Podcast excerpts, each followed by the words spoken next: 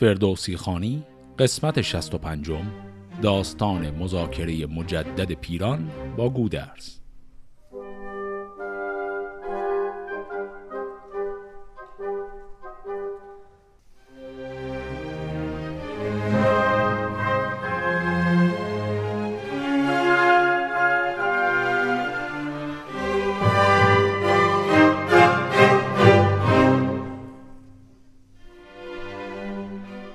قسمت قبل با نبرد بیژن و هومان به پایان رسید که در اون نبرد بیژن هومان رو شکست داد و ما برگشتیم به لشکر توران و در اونجا دیدیم که پیران که برادر خودش رو از دست داده رو کرد به برادر دیگرش نستیهن و از او خواست که یک گروهی رو آماده کنه برای شبیخون زدن. حالا ادامه داستان. دو بهره چون از تیر شب درگذشت، ز جوش سواران بجوشید دشت، گرفتند گردان همه تاختن، بدان تاختن گردن افراختن. چون نستیهن آن لشکر کین خواه بیاورد نزدیک ایران سپاه، سپیده دمان را بدانجا رسید که از دیدگه دیدبانش بدید. چو کاراگهان آگهی یافتند سبک سوی گودرز بشتافتند، که آمد سپاهی چناب روان که گویی ندارند گویا زبان، برانسان که رسم شبیخون بود سپهدار داند که آن چون بود.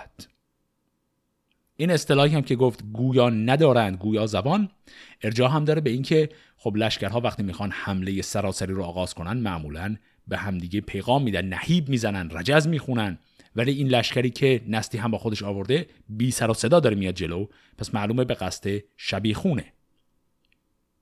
به لشکر بفرمود پس پهلوان که بیدار باشید و روشن روان، همه گوش دارید آوازشان که تا کی بیاید ز لشکر نشان.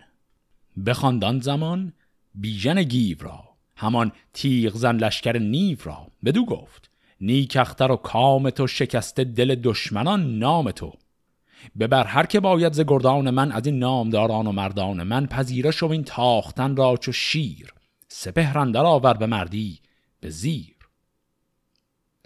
پس گودرز که الان خبردار شده از طریق دیدبانانش که یک لشکری از دور میاد، این وظیفه رو به بیژن میده که مقابله کنه با این لشکر نستیهن.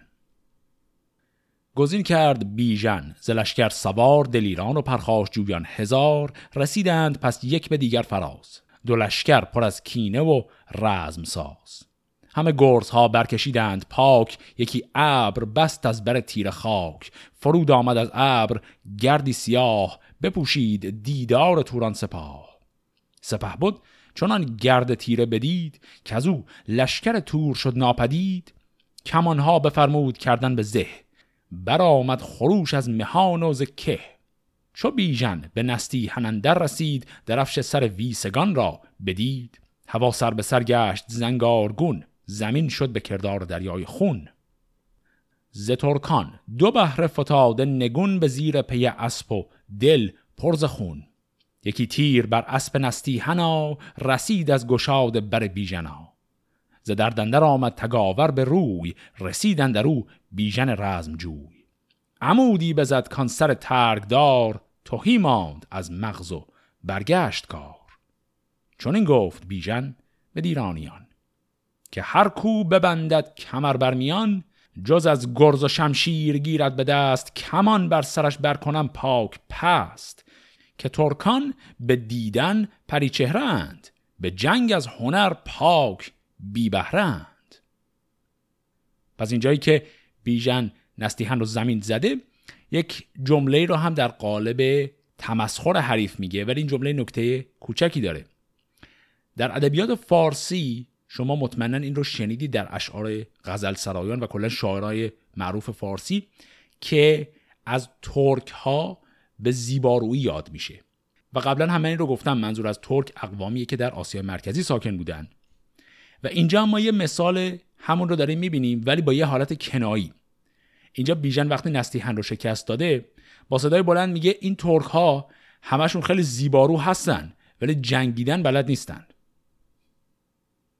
دلیران که بودند و گنداوران، کشیدند یک سر پرنداوران. چو پیلان همه دشت یک بر دگر فکندند تنها، جدا کرده سر. از آن رزمگه تا به توران سپاه، دمان از پس اندر گرفتند راه. چو پیران ندیدان زمان با سپاه، برادر برو گشت گیتی سیاه.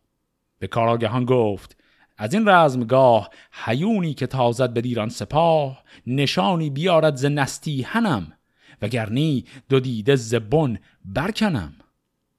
هیونی برون تاختند آن زمان، برفت و بدید و بیامد دمان.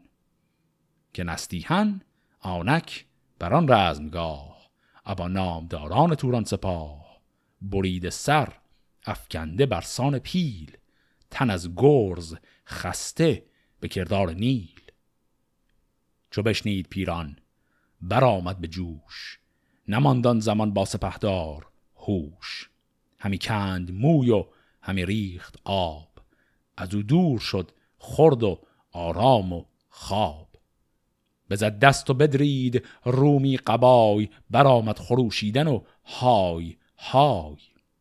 همی گفت کی کردگار جهان، همانا که با تو بدستم نهان. که بگسستی از تن دل و زور من، چون این تیره گشت اختر و هور من. دریغان هزب رفکن گردگیر، جوان و دلیر و سوار و حجیر. برادر گرامی تر از جان من، سر ویسگان گرد هومان من. چون نستیهنان شیر شرزه به جنگ، که روباه بودی به جنگش پلنگ. کرا یابم اکنون بدین رزمگاه، به جنگ اندر آورد باید سپاه. بزد نای رویین و بربست کوس، هوا نیلگون شد زمین آبنوس. ز کوه گنابد برون شد سپاه، بشد روشنایی ز خورشید و ماه. سپهدار ایران بزد کرنای، سپاه اندر آورد و بگرفت جای. میان سپه کاویانی درفش، به پیش اندرون تیغ های بنفش. همه نامداران پرخاش جوی، ابا نیزه و گرزه گاوروی. سپید دمان اندر آمد سپاه، به یک بار تا گشت گیتی سیاه. سپهدار ایران به زیبد رسید، از اندیشه کردن دلش نارمید. همی گفت که امروز رزمی گران، بکردیم و کشتیم از ایشان سران. گمانی برم من که پیران کنون، دواند سوی شاه توران هیون. و از او یار خواهد به جنگ سپاه، رسانم کنون آگهی من به شاه. پس وقتی که سوگواری پیران برای هر دو برادر از دست رفتش رو شنیدیم، فهمیدیم که پیران دیگه ناگزیر شده از اینکه حمله اساسی رو آغاز کنه و از اون طرف هم گودرز این همون کار رو میخواد بکنه و لشکر خودش رو میخواد برانه به سمت لشکر توران. و از اون طرف گودرز یک پیشبینی کرد، گفت که من الان حدس میزنم پیران یک پیغامی رسونده به افراسیاب که کمک اضافی براش بیارن و من هم میخوام پیش دستی کنم در این جنگ و این همین کار رو میخوام من با کیخسرو بکنم. پس الان گودرز میخواد یک نامه‌ای به کیخسرو بنویسه، گزارش وضعیت جنگ تا الان رو بده و بعد هم تقاضای کمک کنه.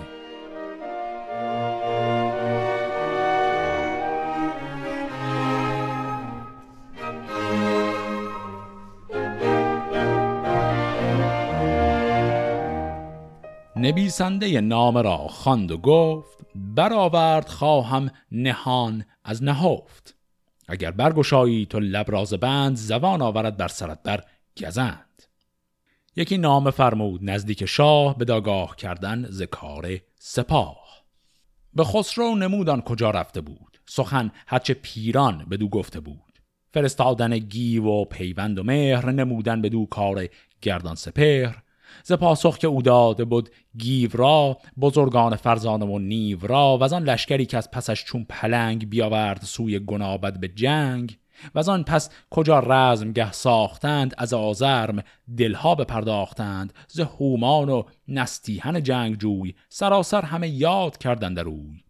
ز کردار بیژن که روز نبرد، بدان گرزداران توران چه کرد. سخن سر به سر چون همه گفته شد، ز پیکار چندان کجا رفته شد. به پرداخت از آن پس به افراسیاب، که با لشکر آمد به نزدیک آب. گرو از لب رود جیحون سپاه بدیران گذارد بدین رزمگاه، تو دانی که با او نداریم پای، ایا فرخجست جهان کت خدای. مگر خسرو آید به پشت سپاه، به سر برنهد بندگان را کلاه.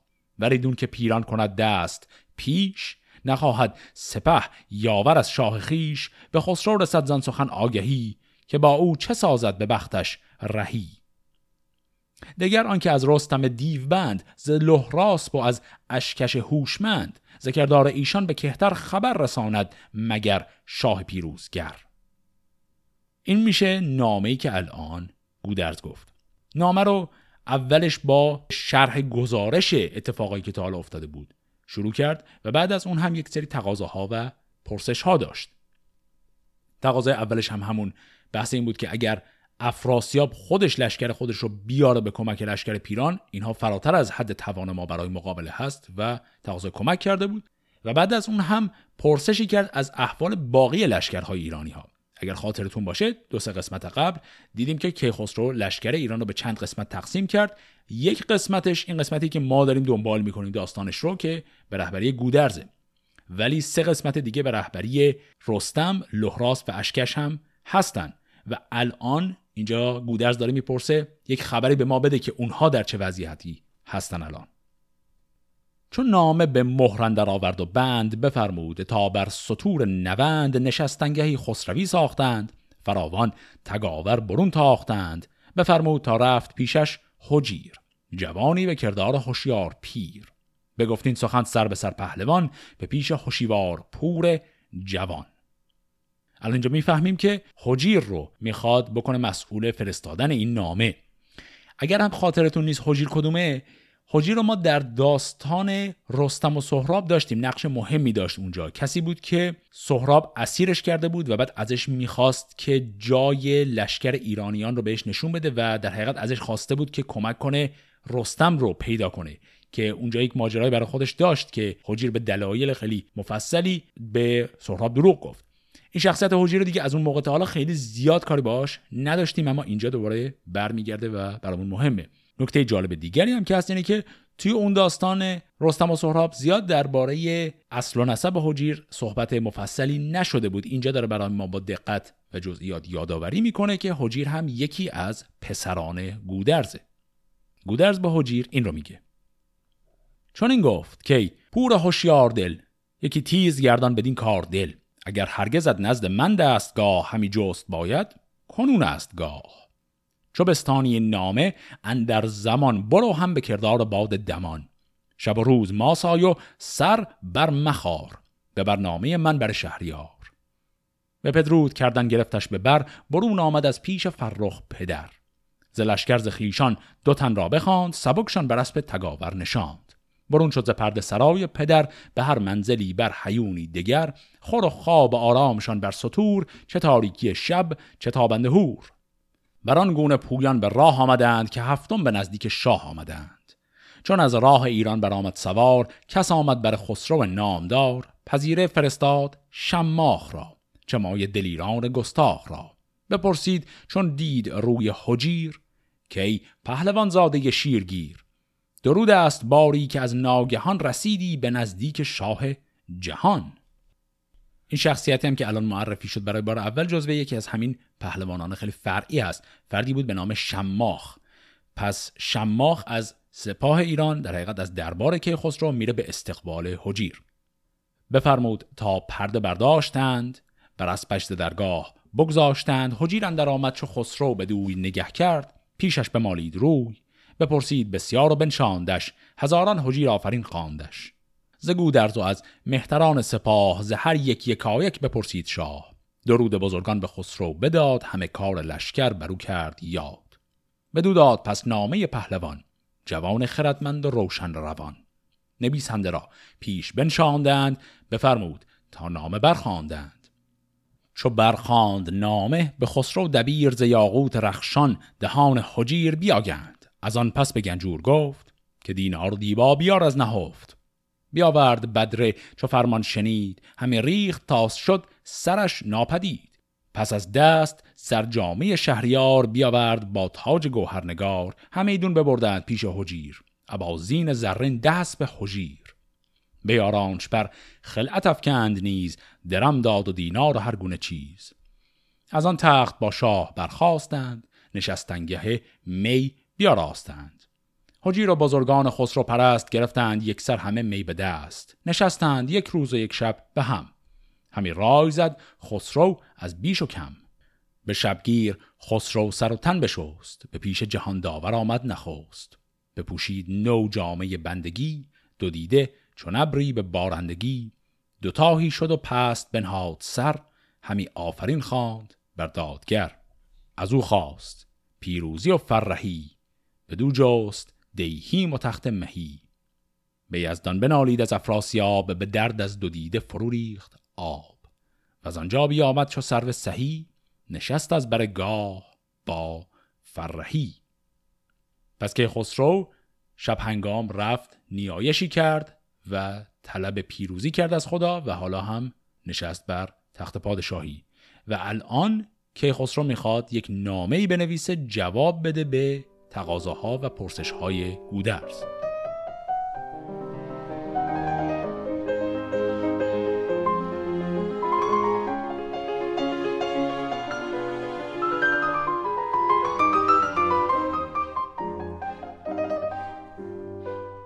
دبیر خردمند را پیش خواند، سخنهای بایسته با او براند.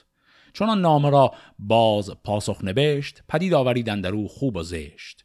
نخست آفرین کرد بر پهلوان، که جاوید بادی و روشن روان. خجسته سپهدار بسیار هوش، همت رای و دانش، همت جنگ و جوش. خداوند کوپال و تیغ بنفش، فروزنده کاویانی درفش. سپاس از جهاندار یزدان ما، که پیروز بودند گردان ما.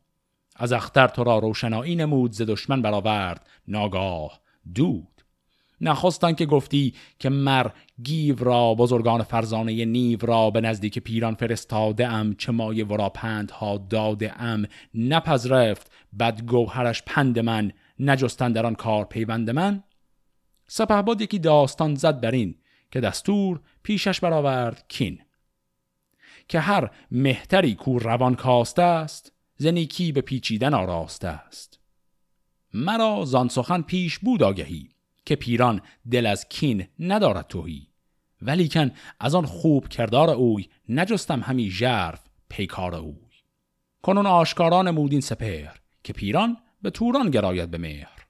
نبیند جهان جز به افراسیاب، دلش را تو از مهر او برمتاب. گر او بر خرد برگزیند هوا، به کوشش نروید ز خارا گیا. تو با دشمن ار خوب گفتی رواست، که از آزادگان خوب گفتن سزاست. خب تا اینجای نامه‌ای که خسرو داره چی میگه؟ داره جواب میده به اون حرف اولی که گودرز زد. این بود که ما به فرمان تو رفتیم و مذاکره رو انجام دادیم و از در صلح وارد شدیم با پیران، ولی پیران نپذیرفت. که خسرو اینجا داره میگه من پیشاپیش میتونستم حدس بزنم که همچین اتفاقی میفته، ولی من گفته بودم این کارو بکنیم، محض اینکه به هر حال پیران انسان خوشکرداریه. و گفت الان دیگه معلوم شده این آدم هر چقدر انسان عاقل و خوشکرداری باشه، مهرش به طرف افراسیابه و به همین دلیل دیگه ما هیچ توجیهی نداریم و این آقا دشمن ماست. و بعد ادامه میده: و دیگر ز پیکار جنگ آوران، کجا یاد کردی به گرز گران. ز نیک اختر و گردش هور و ماه، ز کوشش نمودن بران رزمگاه. مرا این درست است که از کار کرد، نمانی تو مانند روز نبرد. تو زور و دلیری ز یزدان شناس، چون این است و زودار یک سر سپاس. سه دیگر که گفتی که افراسیاب، سپه را همی بگذراند براب. ز پیران فرستاده شد نزد اوی، سپهبد به پیران نهاده است روی. همین است یک سر که گفتی سخن، کنون باز پاسخ فکندیم بن. بدان ای پراندیش هوشیار من، به هر کار شایسته سالار من. که او بر لب رود جیحون درنگ، نزان کرد کاید سوی ما به جنگ. که خاقان بر او لشکر آرد ز چین، فراز آمدش بر دروی کمین. این دو سه بیتی که الان پشت سر هم خوندیم نکته خیلی جالبی داشت. گودرز گفته بود که من حدس میزنم افراسیاب هم میخواد بیاد از رود جیحون عبور کنه و برسه به سمت پیران برای کمک. کیخسرو به نظر میرسه یک جزئیاتی رو میدونه که گودرز نمیدونه و الان تازه داره اونا رو به گودرز اطلاع میده. بهش داره میگه بله لشکر افراسیاب داره به سمت غرب حرکت میکنه، از رود هم میخواد رد شه و بیاد به سمت شما، ولی این کارو نمیکنه محض اینکه میخواد لشکر پیران رو تقویت کنه. این کارو داره میکنه محض اینکه از شرق بهش حمله کردن و داره عقب نشینی میکنه. و اینجا اطلاع میده که خاقان چین از اون سمت الان به سمتش حمله کرده.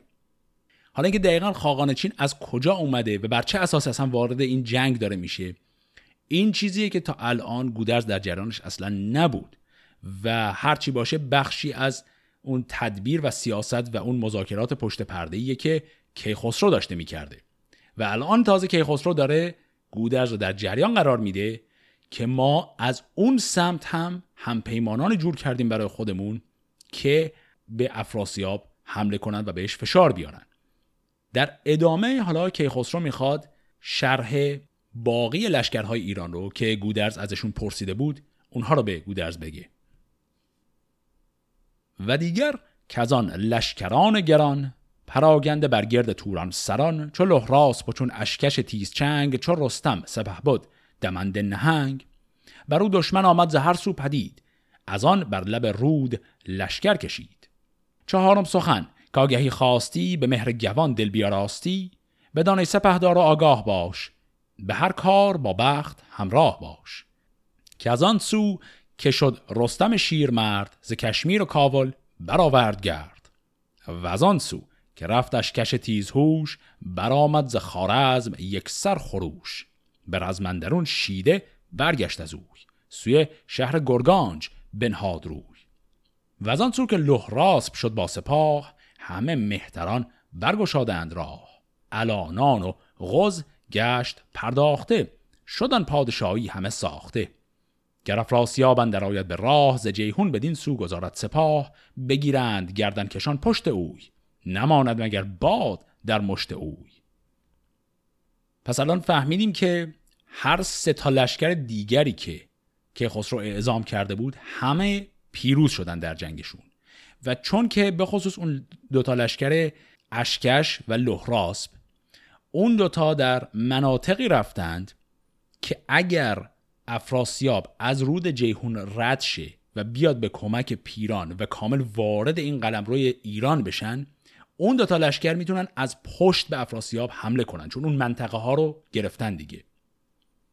پس این اطلاعات بسیار گرانبهاییه که الان کیخسرو داره در مورد وضعیت لشکرکشی به گودرز میگه. و بعد هم باز ادامه میده: تو بشناس کو شهر آباد خیش، بر و بوم و فرخند بنیاد خیش. به گفتار پیران نماند به جای، به دشمن سپارد نهد پیش پای. نجنباند او داستان را دو لب، که ناید خبر زو به من روز و شب. بر آن روز هرگز مبادا درود، که او بگذراند سپه را ز رود. به ما بر کند پیش دستی به جنگ، نبیند کس این روز تاریک و تنگ. بفرمایم اکنون که بر پیل کوس، ببندد دمند سپهدار توس. دهستان و گرگان آن شهر و بر، بگیرد برارد به خورشید سر. من اندر پی توس با پیل و گاه، بیایم به یاری به پشت سپاه. تو از جنگ پیران مبرتاب روی، سپه را بیارای پس کینه جوی. چو هومان و نستیهن از پشت اوی، جدا شد غم انگار در مشت اوی. گر از نامداران ایران نبرد بخواهد، بفرمای و زو برمگرد. چو پیران نبرد تو جوید دلیر، مکن بد دلی پیش او رو چو شیر. به پیکار مندیش از افراسیاب، به جای آردل روی از او برمتاب. چون آمد به جنگ اندرون جنگ جوی، نباید که برتابی از پیل روی. بر ایشان تو پیروز باشی به جنگ، نگر دل نداری بدین کار تنگ. چون این است امید که از روزگار، دهد شادمانی مرا کردگار. همیدون گمانم که من چون ز راه، به تنگ سپاه اندر آرم سپاه. بر ایشان شما رانده باشید کام، به خورشید تابان برآورده نام. پس این شد دیگه متن کامل نامه کیخسرو. بخشای انتهایش هم گفت که نگران نباش، اون سپاه اضافی که میخوای رو ما برات میفرستیم. و در حقیقت کیخسرو دیگه هر چیز سپاه داره رو داره میفرسته. اول گفت توس بره و بعد گفت پشت سر خود توس من خودم میام اصلا. و در انتها هم در قالب یک جمله امیدوارانه گفت که من امیدوارم تا وقتی که خودم برسم به لشکر تو، شما دیگه ترتیب لشکر پیران رو کامل داده باشید. ز توس و ز کاووس نزد سپاه، درود فراوان فرستاد شاه. بر آن نامه بنهاد خسرو نگین، فرستاد را داد و کرد آفرین. چون از پیش خسرو برون شد حجیر، سپهبد همی رای زد با وزیر. ز بس مهربانی که بود بر سپاه، سراسر همه رزم بود رای شاه. همی گفت اگر لشکر افراسیاب بجنباند از جای و بگذارد آب، سپاه مرا بگسلاند ز جای، مرا رفت باید همین است رای. همانگه شه نوزران را بخواند، بفرمود تا تیز لشکر براند. خب شه نوزران هم که میدونیم یعنی همون توس. به سوی دهستان سپه برکشد، همه دشت خوارزم لشکر کشد. نگهبانش اشکش بود روز جنگ، به جنگ اندر آید به سان پلنگ. تبیره برآمد ز درگاه توس، خروشیدن نای رویین و کوس. سپاه و سپهبد به رفتن گرفت، زمین سم به اسبان نهفتن گرفت. تو گفتی که خورشید گردان به پای، نماند از نهیب سواران به جای. دو هفته همی رفت از آنسان سپاه، شده روشنایی ز خورشید و ماه.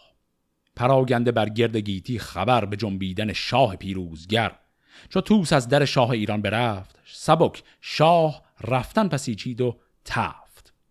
ابا 10,000 از گزیده سوار، همه شیر مرد و همه نامدار. به نزدیک گودرز بنهاد روی، ابا نامداران پرخاش جوی. ابا پیل و با کوس و با فرهی، ابا تاج و با تخت شاهنشهی. حجیر آمد از پیش خسرو دمان، گرازان و خندان و دل شادمان. ابا خلعت و خوبی و خرمی، تو گفتی همی برنوردد زمی.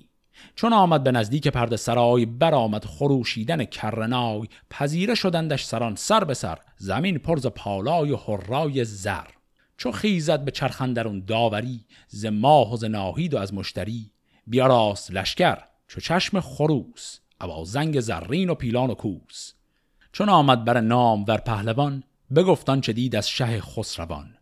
نوازیدن شاه و پیوند اوی، همی گفت و آزادی و پند اوی. که چون بر سپه بر گزیده است مهر، چگونه ز پیغام بکشاد چهر. پس آن نامه شهریار جهان، به گودرز داد و درود مهان. نوازیدن شاه بشنید از اوی، بمالید بر نامه بر چشم و روی. چو بگشاد مهرش به خواننده داد، سخنها برو کرد خواننده یاد. سپهدار بر شاه کرد آفرین، به فرمان ببوسید روی زمین. ببودان شب و رای زد با پسر، به شبگیر بنشست و بگشاد در. همه نامداران لشکر پگاه، برفتند بر سر نهاد کلاه. پس آن نامه شاه فرخ حجیر، بیاورد و بنهاد پیش دبیر. دبیر آن زمان پند و فرمان شاه، ز نامه همی خواند پیش سپاه. خب اینجا یک نکته باز کوچک جالبی بود. الان اتفاقی که افتاد، حجیر رفت پیش پدرش گودرز، نامه رو هم برد. اول گودرز در رو به روی همه بست و خودش تنها این نامه رو خوند که در جریان جزئیات نامه باشه. یک شب کامل با همین پسرش نشستن، فکر کردن، تمام ابعاد نامه رو بررسی کردن و بعد تشخیص دادن که اطلاعات این نامه رو الان میتونن برای کل سپاه علنی کنند. و فرداشت یک فردی رو آوردن که کل این نامه رو برای همه بخونه. سپهدار روزیدهان را بخواند، به دیوان دینار دادن نشاند. از اسپان گله هرچه بودش به کوه، به لشکرگه آورد یک سر گروه. در گنج دینار و تیغ و کمر، همان مایه ور جوشن و خود زر. به روزیدهان داد یک سر کلید، چون آمد گه نام جستن پدید. برافشاند بر لشکران خواسته، سوار و پیاده شد راسته. یکی لشکری گشت برسان کوه، زمین از پی باد پایان ستوه. دل نر شیران از ایشان ببیم، همه غرقه در آهن و زر و سیم. بفرمود چون جنگ را ساختن، دل و گوش دادن به کیناختن. برفتند پیش سپهبد گروه، بدن بوه لشکر به کردار کوه. بدیشان نگه کرد سالار مرد، زمین تیره دید، آسمان لاجورد. چون این گفت که از گاه جمع برین، نیاراست یک رزم گه کس چونین. به دسپ و سلیح و به سیم و به زر، به پیلان جنگی و شیران نر. اگر یار باشد جهان آفرین، نپیچم از ایدر انان تا به چین. چو بنشست فرزانگان را بخواند، ابا نامداران به رامش نشاند. همی خورد شادی کنان دل به جای، همی با یلان جنگ را کرد رای.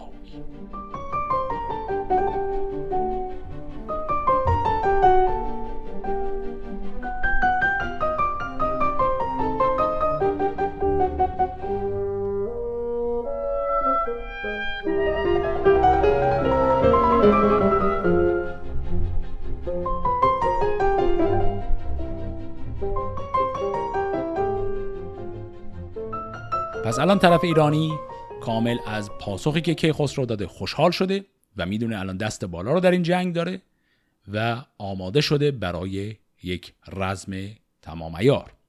حالا از اون طرف باید برسیم به پیران، ببینیم لشکر اونها داره چه کار میکنه. به پیران رسید آگهی زین سخن، که سالار ایران چه افکند بن.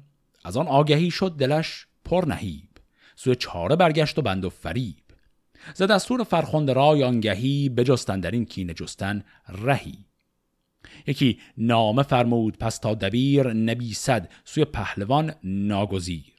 سر نامه کرد آفرین بزرگ، به یزدان پناهش ز دیو سترگ. دگر گفت که از کردگار جهان، بخواهم همی آشکار و نهان. مگر که از میان دو روی سپاه، جهاندار بردارد این کینه خواه. اگر تو که گودرزی این خواستی، که گیتی به کینه بیاراستی. برآمد ز کینه همه کام تو، چه گویی چه آید سرانجام تو. نگه کن که چند از دلیران من، ز خویشان نزدیک و شیران من. تن بی سرانشان فکندی به خاک، ز یزدان نداری همی شرم و باک. ز مهر و خرد روی برتافتی، کنون آن که جستی همه یافتی. گه آمد که گردی از این کینه سیر، به خون ریختن بر نباشی دلیر. خب تا اینجای کار الان متوجه شدیم که پیران که فهمیده لشکر ایران یک لشکر خیلی بزرگتر رو داره با خودش میاره، تا اینجای نامه داره از در عتاب وارد میشه و انگیزه شخصی گودرز رو اینجا داره هدف میگیره. میگه من زده بودم اعضای خانواده تو رو کشته بودم، خب تو هم الان زدی اعضای خانواده من رو کشتی، پس دیگه بهتره متوقف کنیم این جنگ رو. نگاه کن که از ایران و توران سوار، چه مایه تبه شد بدین روزگار. گه آمد که بخشایش آید تو را، ز کین جستن آسایش آید تو را. به کین جستن مرده‌ای ناپدید، سر زندگان را چه باید برید. اگر باز ناید شده روزگار، بگیتی در این تخم کینه مکار. روانت مرنجان و مگذار تن، ز خون ریختن بازکش خیشتن. پس از مرگ نفرین بود بر کسی، که از اون نام زشتی بماند بسی. هر آنگه که موی سیاه شد سپید، به بودن نماند فراوان امید. بترسم که اگر بار دیگر سپاه، به جنگ اندر آید بر این کینگاه. نبینی ز هر دو سپه کس به پای، بپرد روان کینه ماند به جای. و از آن پس که داند که پیروز کیست، نگون بخت گر گیتی افروز کیست. و ریدون که پیکار و خون ریختن، بر این رزم گه با من آویختن. که از این سان همی جنگ شیران کنی، همی از پی شهر ایران کنی. بگو تا من اکنون همان در شتاب، نوندی فرستم به افراسیاب. بدان تا بفرمایدم تا زمین، ببخشیم و پس برنوردیم کین. چون به گاه منوچهر شاه، به بخشش همی داشت گیتی نگاه. هر آن مرز که از شهر ایران نهی، بگو تا کنیمش ز ترکان توهی. خب الان از این جای نامه پیران استراتژی خودش رو به اصطلاح عوض میکنه. تا الان داشت نصیحت اخلاقی میکرد، میگفت تا کی ما به قصد انتقام و کین خواهی بزنیم به همدیگر رو بکشیم و هر کین خواهی بعدی رو به وجود بیاره و این همجور تا ابد بره جلو. میگه بالاخره یک جایی باید متوقفش کنیم. این میشه بخش اول از نامش. بخش دوم نامش داره میگه اگر قضیه کینخواهی نیست و این جنگیه که شما میخواید قلمرو تصرف کنید، در اون صورت بگو چه قلمروهایی از این مرز مشترک ایران و توران هست که شما چشم بهش دارید و ما الان فعلا این رو گرفتیم، بگو تا من برم چانه‌زنی کنم به افراسیاب و این مرز رو ما به شما پس بدیم و این میشه بخشی از همون شرایط صلحمون.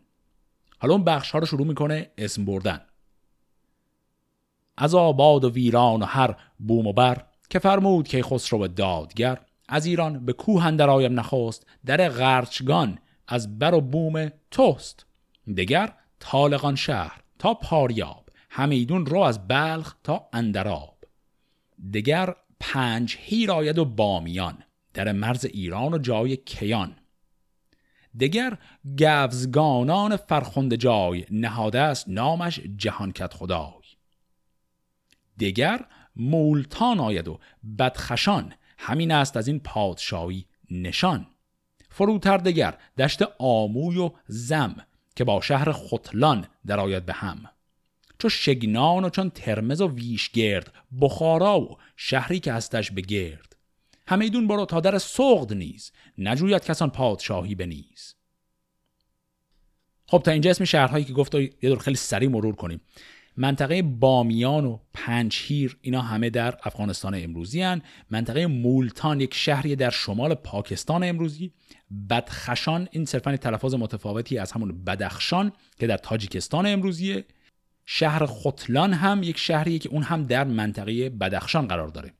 و بعد ادامه میده باز: از آن سو که شد رستم نیو سوز، سپارم بدو کشور نیمروز. نیمروز هم باز یک منطقه، نیمروز قبلا گفتم معنیش یعنی جنوب، اما به منطقه در مرز بین افغانستان و ایران امروزی، در حقیقت منطقه سیستان قدیم هم نیمروز میگفتند.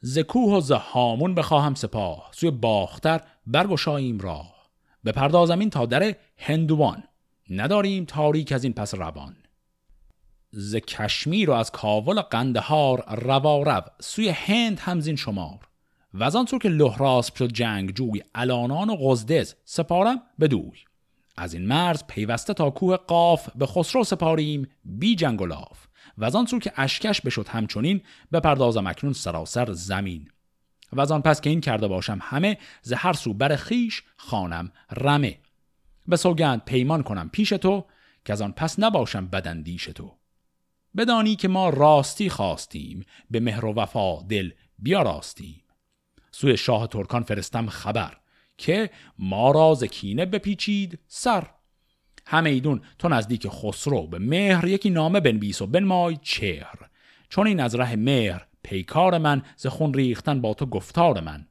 چو پیمان همه کرده باشیم راست، ز من خواسته هرچه خسرو بخواست، فرستم همه سر به سر نزد شاه، در کین ببندد مگر بر سپاه،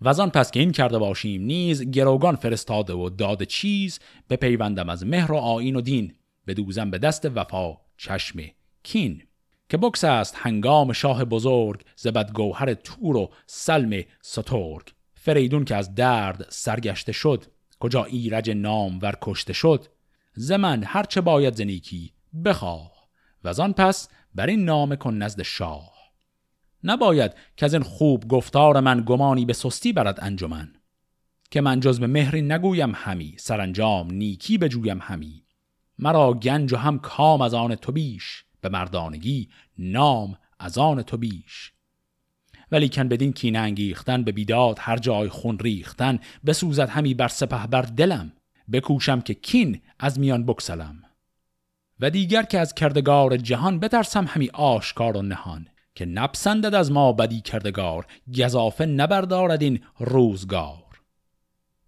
خب تا اینجا نامه رو بایستیم و یه مرور دیگه بکنیم. اولین چیزی که شاید شما هم متوجه شده باشید، این مرزها و قلمروهایی که پیران هی نام برد و گفت همه اینا رو من حاضرم به شما بدم و ما از اینا عقب نشینی میکنیم، یه تعدادش مرزهایی که همینجوریش هم مال ایران بود. در حقیقت دست و دلبازی پیران همینجوری هم مقداری مشکوکه. دومی که یه تعدادش جاهایی بود که لشکر توران به اونجاها لشکر کشیده بود، اما ایرانی ها هم لشکر کشیدن و از طریق نامه کیخسرو ما فهمیدیم ایرانی ها اونجاها رو فعلا گرفتن. و به نظر میرسه پیران یا در جریان نیست که ایرانی ها اونجاها رو الان تصرف کردن خودشون دیگه، یا در جریان هست و داره بلوف میزنه به اصطلاح امروزی، یعنی حدس میزنه. ممکنه خود گودرز در جریان نباشه. مثلا گفت که منطقه الانان و قزدز رو این رو ما حاضریم تحویل بدیم، در حالی که خب این منطقه رو که الان ایرانی ها گرفتن دیگه، تحویل دادنی نداره. این حالا یک ور ماجراست.